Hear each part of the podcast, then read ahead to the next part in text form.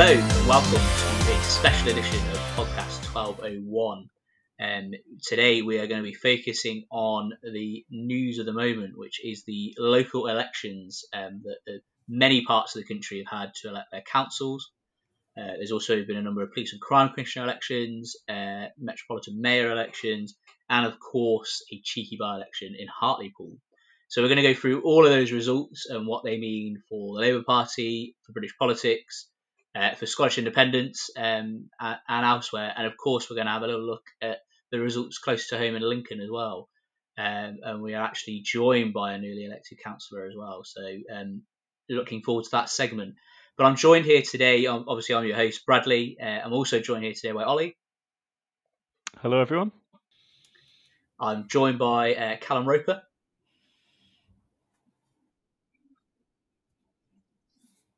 And I'm honoured to say we are joined by Councillor Callum Watt. Good afternoon, Bradley. And are you officially a councillor yet? When does it officially happen? Is it as soon as the results are announced? As I understand it, I'm a councillor from the moment the returning officer makes the announcement. So yes, I am a councillor. Great, fantastic. So no one's going to tell us off for that. You are officially a councillor. Great. I am. Yes. Of course, congratulations. We will come on to your win and the Lincoln results in a moment. But we're going to start off with the Hartlepool by-election. So the polling suggested that the Tories might be in for a win. Labour was a little bit concerned about it. I think in general the accepted opinion was that the Tories are probably going to take the seat. I didn't see many people predicting quite how large the majority that the Tories were going to get for the Hartlepool by-election was going to be. But the Tories took it. It's a con gain with 52% of the vote by Jill Mortimer. So an enormous mandate there. With Paul Williams, the Labour candidate, coming in at 28.7, so 29%. So there's a difference of just under 7,000 votes between them. So it's a 7,000 vote majority. Of course, Hartlepool has been a Labour seat for decades. So what on earth has gone wrong? And I mean, in terms of let's look at strategy for a minute. Callum Watt, I'm going to come to you in a second. Let's look at Labour strategy in that seat. Callum, you made the point that the Labour candidate was a Remainer in what was a heavily Leave voting area, and he also wasn't, from the local area. And there's all sorts of questions around Starmer and his performance in the leadership. I mean, the classic sort of jab at him now is that last week he was measuring up curtains or whatever it was in John Lewis. Callum Watt, are there some serious problems with the strategy that the Labour Party employed in Hartlepool and as we'll come on to, local elections as well? I think there might have been too much of an emphasis on negative campaigning towards the end of it, or perhaps not the right sorts of negative campaigning, I guess. I would have said it would have been more important to go after Boris Johnson for his comments about his quite appalling comments about the bodies piling high before he orders a third lockdown. That demonstrates his sheer disregard for human life. I think that would have been a much more potent line of attack, rightly, than a little bit of corruption, which unfortunately people now expect of their politicians, especially if they're Tories. And of course, Boris Johnson repaid the money. So in many people's minds, that would have assuaged any anger they might have felt about it. But really, I think at the end of the day that the election comes down to the sheer lack of policy that the party is putting forward at the moment. And I think, unfortunately, that's because some people at the top of the party really want to try and move away from the policy base that we had in 2017 and 2019, but they don't really have a mandate to do that.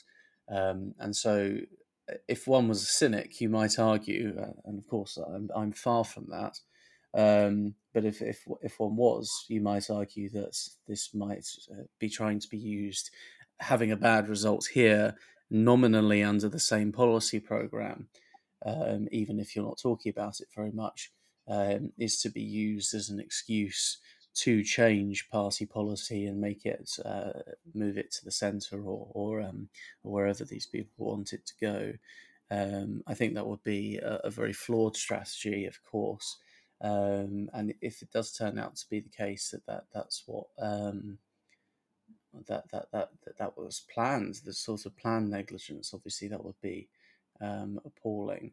But I think the leadership has found itself in a bind in that it wants to move away from this policy programme, but can't until something happens. And I think that's what that has resulted in is people looking at Labour and thinking, well, what do you stand for? Which is jarringly familiar because that was often the case during the Miliband years.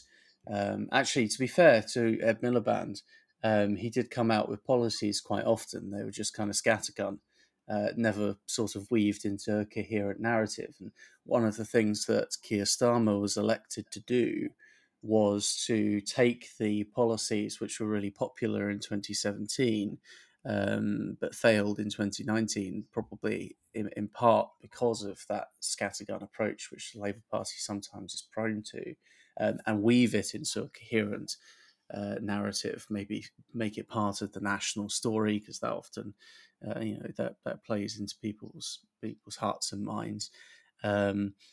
That's what. So if I want to be more positive, we haven't done that on this occasion, and we've lost badly in this by-election. But that's really what we need to do going forward is for Keir Starmer to do what members asked him to do in the first place, which is to take our policy programme, maybe even improve upon it, and weave it into a coherent narrative which is about winning the peace, or perhaps finding a better, more appropriate phrase. But, people often hark back to Labour's performance after the Second World War. You can't draw a direct parallel because Labour was actually in power during the Second World War, albeit under Churchill as part of a sort of coalition government, but they had proved themselves in government. And that's kind of the challenge here because we're not in government. But nevertheless, to me, it's an obvious way to move forward is to say we've had this sheer disaster, which we have only been able to solve through massive state intervention. Obviously, the most successful part of that has been the vaccine rollout, which, unlike basically anything else the Tories have done during this crisis, was handled directly by the NHS, and lo and behold, was actually really, really efficient. Public transport has been... trains rather have been taken into public ownership as well. The trend is in that direction for starters. So I think, all of these things strengthen the arguments for what was in the 2017 and 2019 manifestos, and we need to move forward with those. Whether that happens, I'm not sure. I mean, obviously, I've seen rumours of cabinet reshuffles, which we might come on to later. But yes, I think that policy vacuity is probably the main reason we have lost in this by-election. The government may have got a vaccine bounce anyway, but they probably wouldn't have got over 50% of the vote had it not been for us not really having much of a platform, and we need to rebuild that platform. Yeah, and I mean, you see some sort of Starmer loyalist sort of comments on the result, trying to explain it. And I suppose if they're a little bit trapped, if they're trying to support Starmer and stick with Starmer's leadership, but also explain this by-election, they're sort of in a corner a little bit. But one thing that has come across a little bit is, COVID, isn't it? The government's done well in the polls, but because of the vaccine rollout. Which obviously is true, and I do think there is some goodwill towards the government now amongst voters because of the vaccine rollout, which, like, if they're honest, has probably surprised the government as much as anyone that it's been so successful.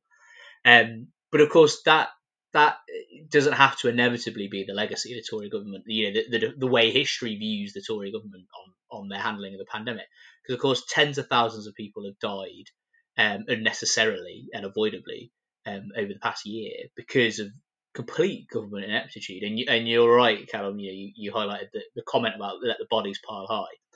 Labour should have absolutely driven a stake through the heart of the Tory party around that, and have completely, all the way through, really failed to... You know, there's been critiques around the effectiveness of various things. There's been questions asked around contracts and all this sort of stuff, but there's not been a... Labour's never really and very deliberately chosen not to really go for the jugular with the Tories on their handling of the pandemic, because of this sort of perception of, we need to seem statesmanlike and constructive and all that sort of stuff, which really has enabled the Tories to completely set the agenda and the narrative on the pandemic, I think. And this is part of the result of it. And I think that probably feeds into your comments, Carl, about lack of policy, lack of vision. I think, to be honest, what would actually Starmer have done hugely different if he'd have been in charge during the pandemic? I'm not sure. I don't know. And I think that's probably the answer a lot of voters would answer with as well. Worth mentioning as well that Jeremy Corbyn won that seat with increased majorities in 2017 and 2019 as well. Yeah, so we're going to come on to that. So I'm going to come to Ollie. So we've heard about potentially a bit of a vaccine boost for the government, how they explain this. We've heard about how lack of policy and vision from Starmer has contributed to this. We also talked a bit about strategy and how Labour putting in a Remain candidate in a heavily Leave voting area and all the rest of it. All those are potential reasons. There are a couple of other reasons floating around, Ollie, that I'm going to run past you. So one put forward by a lot of sort of Starmer loyalists is that the narrative they're putting across is essentially that we're still suffering from the legacy of Corbyn and that they are beginning to make changes to the party, but this result shows they're not doing it quick enough, they've not gone far enough, so they need to do more work, sort of essentially in the way they have been doing, but they just need to do more of it to get rid of the stain of Corbynism from the Labour Party. And then the second argument, which I suppose is related because it happened in Corbyn, is Labour and its relationship with the Brexit vote and how that's going to have impacted its vote in Hartlepool. So what do you think, Ollie? Corbyn and Brexit, are those contributing factors to this result? God, it infuriates me. It annoys the hell out of me. When you see Steve Reed and other kind of Starmer allies, even Peter Mandelson was coming out of the woodwork and saying that it was all to do with Corbyn and Brexit. It's just complete bullshit, really, isn't it? It's just a complete cop-out. And... there's so many factors going on here. It's like a toxic cocktail, which caused this by-election to go so disastrously for Labour. But to say it's because we haven't shifted away from the previous vision of the party quick enough. They don't know where they're going at all, really. I don't think. I think people can see that, especially the people of Hartlepool. They can see it's not enough just to be the lesser of two evils. It's not enough to criticize the Tories, even though some of the pandemic handling people view that as gone all right. I just think the idea that it's to do with Corbyn or it's to do with Brexit, when we're in a post-Brexit world, I think the choice of candidate was pretty bad. And when he was asked about Labour's vision and his vision for Hartlepool, it shouldn't be a difficult question. And this is what Aaron Brastani was explaining on Tuskitawa. It shouldn't be a question which trips you up when you're asked what is your vision for Hartlepool or what is the vision for Labour as a country, and the direction that they want to take the constituency or the town or the country.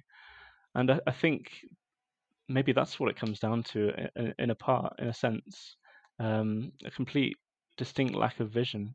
But it is so infuriating to see people blaming this on Corbyn, who was a very successful, in my opinion, leader of the opposition. So if we look at the stats, actually, because Callum is quite right, obviously, the seat was maintained throughout the Blair years, but on declining shares of the vote each year. So you see quite a considerable drop from above 50% to the mid-30s between 2005 and then into 2015. So it didn't fare well under Brown or Miliband either. 2017 election, of course, with Jeremy Corbyn at the helm, the vote share shoots back up to over 50% again, higher than it has been at any point before 2005, since 2005. That does then decline quite a bit in 2019, although it's still a higher share of the vote than they saw under Miliband. And obviously, you know, a lot of people would peg that to Brexit, and you know, Labour's result in 2019 is generally a significant factor of that. It is pegged to be Brexit and its position on a second referendum. And as we say, Hartlepool was a strong Leave voting seat. But even that 2019 result, you know, fair enough. I'm a bit biased. I'm sure perceptions of Corbyn's leadership and you know, anti-Semitism crisis and all those issues would have also impacted that. I'd be simplistic to say it was only Brexit.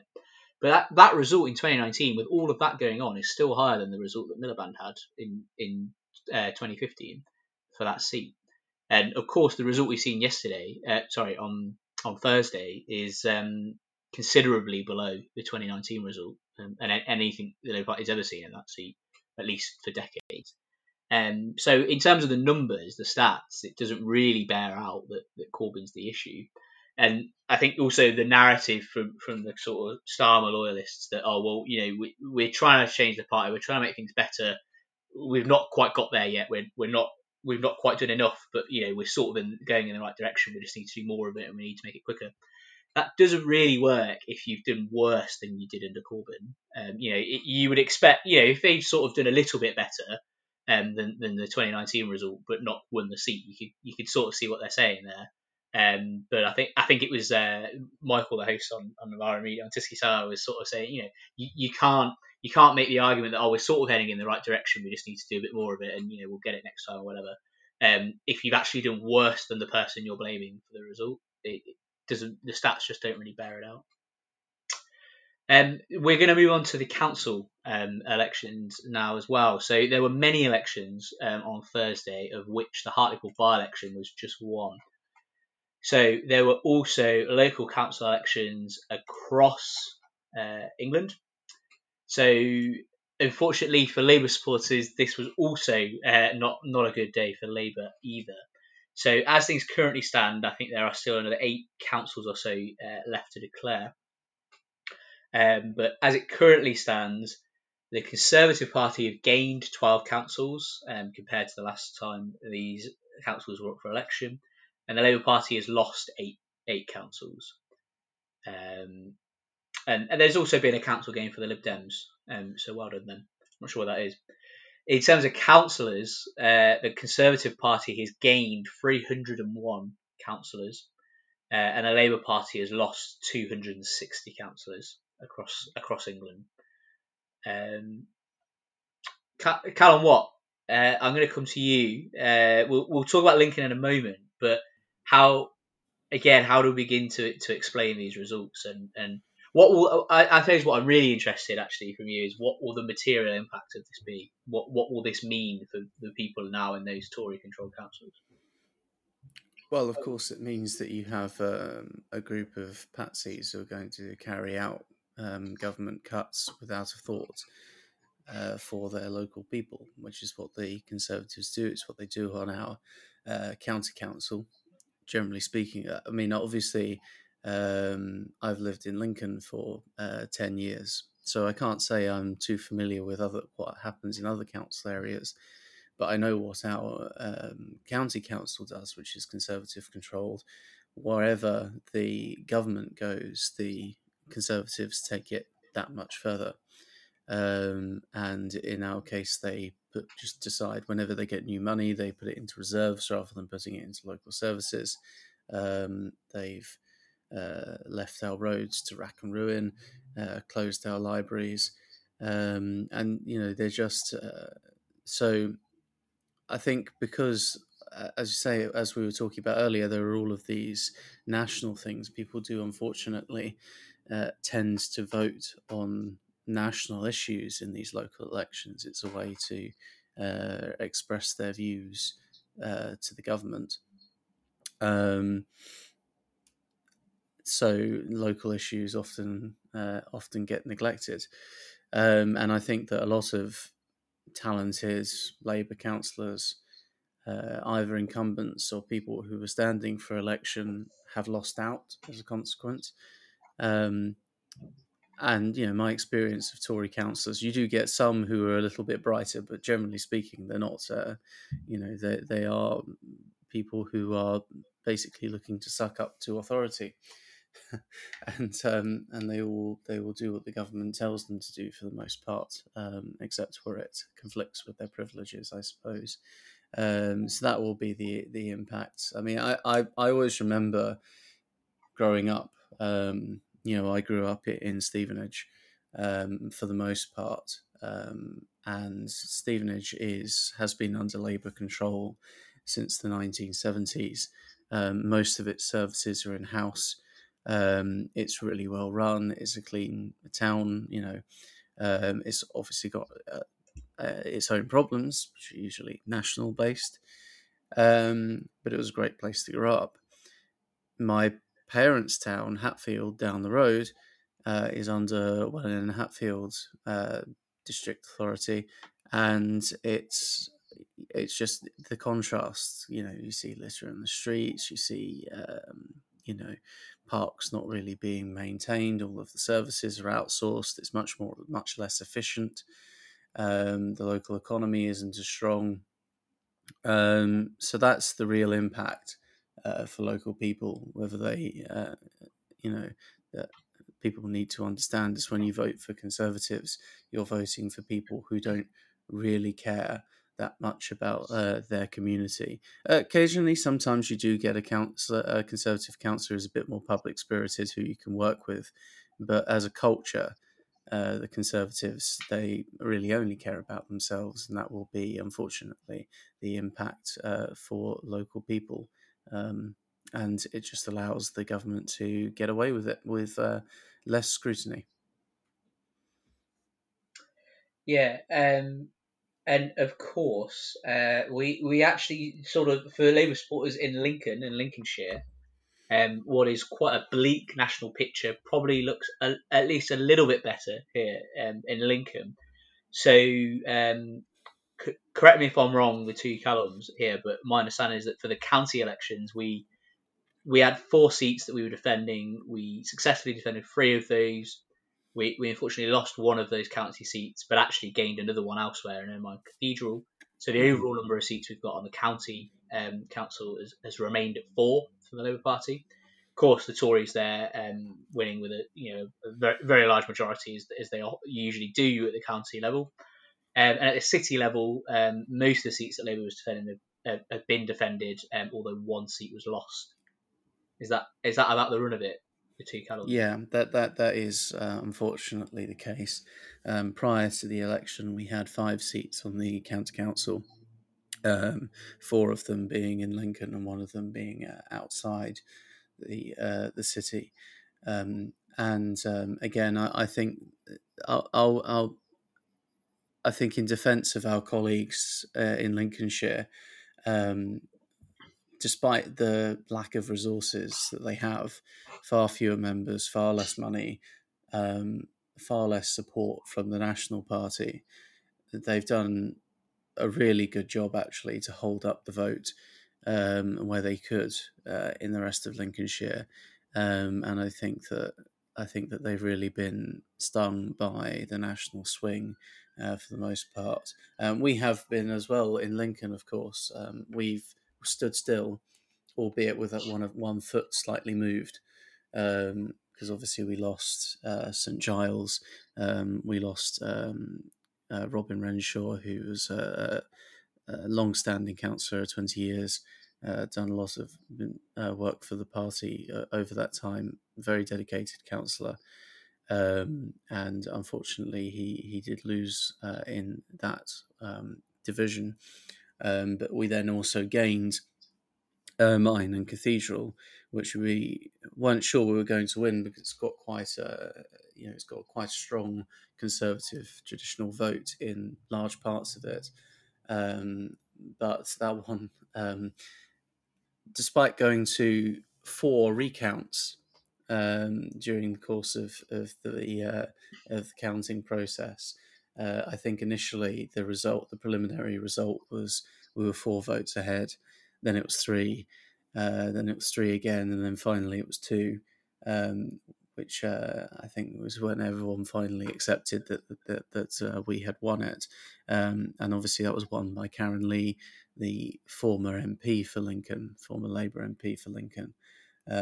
So I think we were all very pleased for her that we managed, and pleased that we managed to get that seat, and that we've managed to at least stand still in Lincoln. So that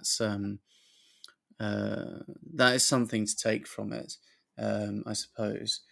So that's the county council. Do you want me to talk about the city as well? I suppose really my question is why is it, do you think, that Lincoln and Lincolnshire hasn't seen the losses that other places have? I think because we are, I mean, where we've held our seats is mainly in Lincoln, where we have a really fantastic activist base. And, you know, we've run a pretty good social media campaign this year as well. Fantastic social media campaign. And for that reason, I would say we haven't been, considering as well that we haven't been allowed to campaign to our strengths. You know, our strength as a party, that we always say the Conservatives, they have the money, but we have the people.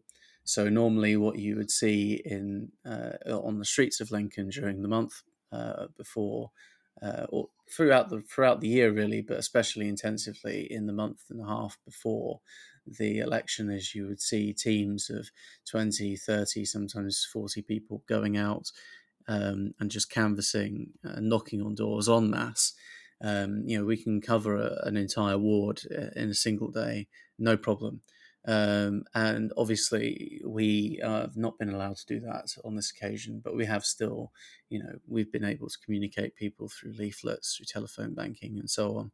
And that has made a difference. Out in the county, and maybe don't have those resources, but they have, I think, done their best to hold up the vote there. So I would say on that basis, we have slightly bucked the national trend. We haven't really lost seats. We lost 2 city seats, but they were marginal, or one of them was quite marginal anyway. So yeah, I think that's. I think if I wanted to put an analysis on it in that respect, I think I would say it's because we're very well organised here, and also because in the city we have done a very good job over the last 10 years that we've been in control. There were then sort of 4 years before that the Conservatives were in power and demonstrated how inept they were. They weren't even able to set their own budget. I'm told that it was mostly done by the officers, and of course in the 20 or 30 years prior to that. So this is a Labour city, which we hold because we're good at governing it and protecting it from neoliberalism, trying to, you know, invest in the community and, you know, invest in the arts when we can, and it's. And we are constantly under attack from the Conservative government, but it's gratifying that the people of Lincoln still have faith in us here, and we will spread that out to the county. You mark my words. So sorry, I got my stats slightly wrong at the start of that. Then, so it's actually 5 seats we have that the Labour Party has in the county. Is that correct? We had 5 previously, and now we've only got 4. Oh, so we lost 2. Is that correct? We lost 2, but then gained 1 from Ermine Cathedral. Is that what you're saying? Yes. Yeah. Great. Yeah. Final question for you, Callum. You have been elected to represent Bootham Ward residents in Lincoln. First of all, congratulations. And what are your plans as a councillor? What was the vision that you stood on? That perhaps I'm assuming you have slightly more vision perhaps than the Labour Party leader. I think obviously, as I say, we are still under attack from the government, so we've got to protect our services that we still have left. So that's the main priority, unfortunately. But I think if I want to be more positive, I want to see us doing more. I want to see us doing more on climate change. I want to see us building, and I want to see us doing more about the housing crisis as well. So the key thing I like to repeat to people is we need to be building more council houses and putting solar panels on them. That's kind of my dream. And obviously we've got the Western Growth Corridor, which is going to be built eventually.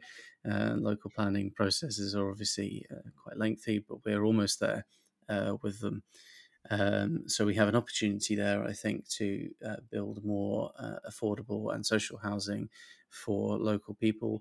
And I think what that will also do as well is it creates more opportunities for graduates from the university to stay here and make Lincoln their home. So we get people who have been given the skills to, create more businesses, more jobs, to run our services more effectively, because at the end of the day, I think that the trends, the university's been great for Lincoln, it's been great for its economy,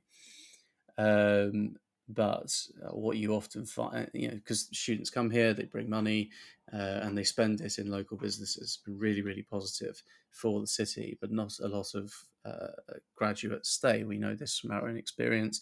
This is a very personal experience for me. A lot of people, my colleagues, friends, cohorts have gone off to Nottingham, Leicester and London. I think my vision is to try and make Lincoln a place where people want to stay and want to integrate into the community, want to live here, and make it an even better place than it already is, because Lincoln's already a cracking city. Otherwise I wouldn't have wanted to stay here. I wouldn't want to represent my people, my community. And it's an enormous privilege to have been entrusted with that, by the way. There's no higher honour for a socialist than to be elected. I just want to thank the people of Bootham for placing their trust in me. I will do my utmost for them. So that's kind of the way we want to go forward. I could talk for a long time about council policies. I'm sure you'll probably be asking me questions over the next 3 years, because that's the length of my term. But that's what I'm focused on. I'm focused on building our economy, doing right by people, building council homes, looking after our community to try and deal with antisocial behaviour as well. I think that will definitely help with that, because at the end of the day we have a housing crisis in Lincoln. We have a crisis with drug use as well, and all of that, I think, comes down to the fact that so many people are unemployed, at risk of homelessness if they're not already, and it's very easy for people therefore to fall into things like drug use to try and escape, and then that causes issues for other people as well. So I would like to take a holistic view of that going forward into local government, and as I say, do my utmost to make it a better place. If that's a bit wishy-washy, I apologise, but that's... starry-eyed, No, fantastic. A bit of vision from a up-and-coming Labour leader, there, perhaps. Leader? I don't know. I'm not sure about that yet. We'll see. One day. I was going to say, I'm sure Starmer started out at the council level, but I don't think he did he? I don't think he was... No, he went straight from the civil service to being an MP. And then within 5 years became leader of the Labour Party. It's a meteoric rise. Mm. But I do wish we had more MPs who had been councillors as well, because local government, it's been seriously neglected for the last 30 or 40 years.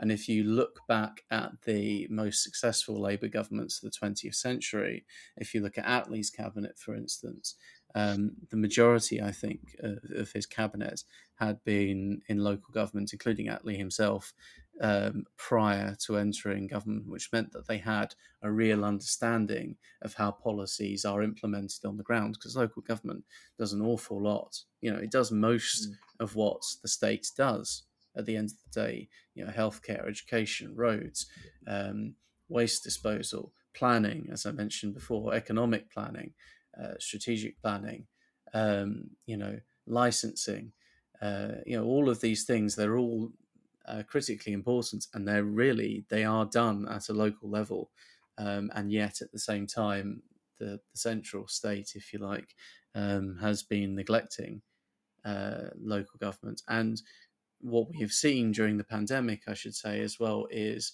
local authorities have really stepped up to be involved in planning for, setting up local testing centres, for instance, setting up social distancing measures, advising the government on public health, especially in the second lockdown, for instance, which was more successful than the first until Boris Johnson decided to ludicrously open things up when it was still the winter, as we've discussed ad nauseum. So, local government really does have a place in public life. And I would like to see more MPs who came from this sort of background, because I think it would lead to better government overall. Definitely. Callum, thank you very much. We will be watching your political career with interest, I'm sure. And I'm sure there'll be many issues we'll ask you to speak on as well throughout your 3-year tenure. We're going to come on to the bigger picture stuff around what Labour needs to be doing next in just a moment. It would be remiss to not talk about some of the other elections that were going on Thursday. There were so many. But we're really quickly going to talk about the Welsh Parliament elections, in which Labour has maintained its majority, so it will form the Welsh Government again, although the Conservative Party picked up 6 seats in there. Labour picked up 1 seat as well, so certainly not a terrible night for Labour there, as it was in many English councils. But the Tories gaining 6 seats, I'm sure, will be of concern. Of course, also the Scottish parliamentary elections were happening, in which the Scottish National Party has just missed out on a majority, so it's an overall majority, so it's sort of 64 seats, where it needed 65 for an outright majority, so it's just missed that. But I think those are all in. I think those are all counted now, the Scottish Parliament. I don't think we're waiting for any more. But of course, big questions for a second independence referendum there, particularly as the Green Party, the Scottish Greens, have picked up 8 seats, gaining 2 seats there as well. The Labour Party lost 2 seats in Scotland. Conservatives stayed even on 31 seats compared to Labour's 22. And of course, there's the London Assembly elections. Again, Labour most seats on those. Not much change. That Labour lost 1 seat, Conservatives gained 1. And London Mayor election, of course, Sadiq Khan has been re-elected for a second term, although it went to a second round of voting and ended up a little bit closer than perhaps people were expecting, with Sean Bailey, the Conservative candidate, there. So, Ollie, I'm going to come to you. I've thrown all those figures at you. I suppose, firstly, what do you think the Scottish results mean for the possibility of another Indy ref, and are we going to see the breakup of the union over the next decade? I think it has a lot of implications, actually, and I think the Conservatives are quite nervous about that, actually, and you can tell that because. Just a few hours after it was announced that they don't have an absolute majority, but they did quite well in Scotland again. Boris Johnson sent out a plea almost to work together, all 4 countries of the UK, to kind of get out of the crisis. He's trying to. It seemed really desperate move, actually, but obviously it went very well for the SNP in Scotland, and the people have clearly voted that they put their trust in the SNP again, and you know that they've seen them through the pandemic. And she's been very successful, in my opinion, as Nicola Sturgeon, a very competent politician. But what it means for pro-independence, I mean, the Greens in Scotland are pro-independence, so that has implications. Although the SNP don't have an absolute majority, they could kind of form an alliance almost with the Greens to get what they want. And you know that the Tories just don't want to give it to them.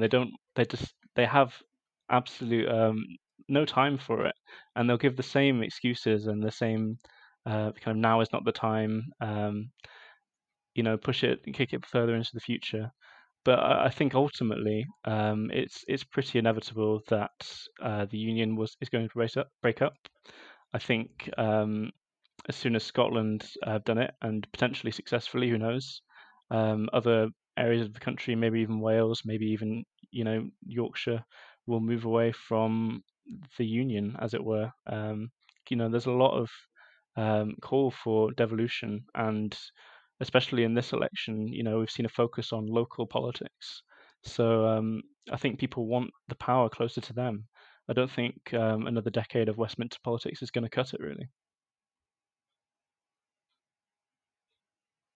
Yeah, thanks very much, Ollie. Interesting times ahead, I think, and Scotland is definitely one to watch. We're going to come on to the final section now of podcast and our election special, and that's going to be talking about the response by Labour so far to the election results. Now, it'd be a little unfair to expect enormous changes from the Labour Party, given that, as of recording, not all results are even in at this round of elections. But of course, we are beginning to see a shape of what some of the political response might be from Starmer and his team, which so far, this might be a slightly uncharitable interpretation, but as far as I can see so far, Starmer's response has been to promise to set out a bold vision, which does remind me a little bit of a few months ago when we were promised a policy blitz. And I'm not quite sure what was in that policy blitz. If anyone can remember what was in them, let me know. But I don't think it was much of a blitz anyway from what happened.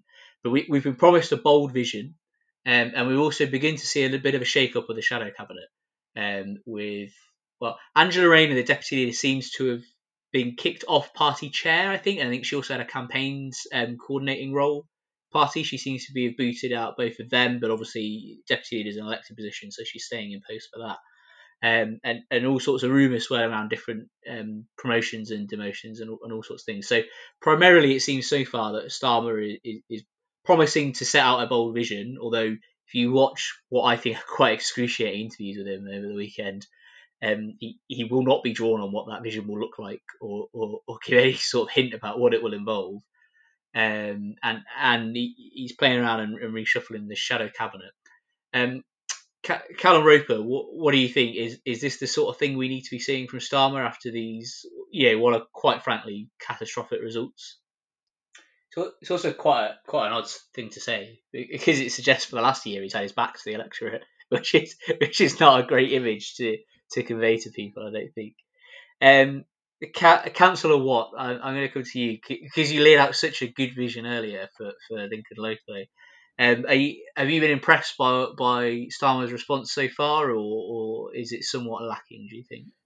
I think like most people, it's probably safe to say I'm a little perplexed by the sacking of Angela Rayner. I mean, she was the national campaign coordinator, it's true. And we have had some valid critiques, I think, of the national campaign. However, at the end of the day, I think our main criticism is the lack of policy.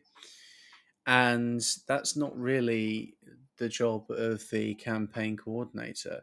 How does that role work? I don't know much about how that role works, but I imagine it's largely symbolic, is it not? I mean, Angela Rayner is not sitting somewhere in Westminster drawing up a map of the country, plotting various campaigns, is she? I can't imagine she has that much oversight over the nuts and bolts of how the campaign works. Well, correct me if I'm wrong, Callum. I've never worked in Westminster, so I would hesitate to give a definitive answer on that. But I understand that they chair the National Campaign Committee, which will have representatives from the regions and trade unions and so on, in order to decide what the general strategy is across the country.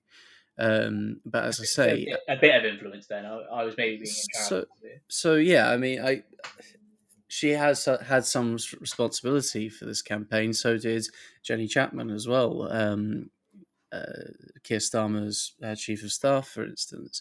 It just seems a bit strange to me to go out and say I'm going to accept full responsibility for this, and then respond to that by punishing someone else. I do find that a little bit odd, to say the least. There were rumours that she might be moved to a different post. That hasn't transpired.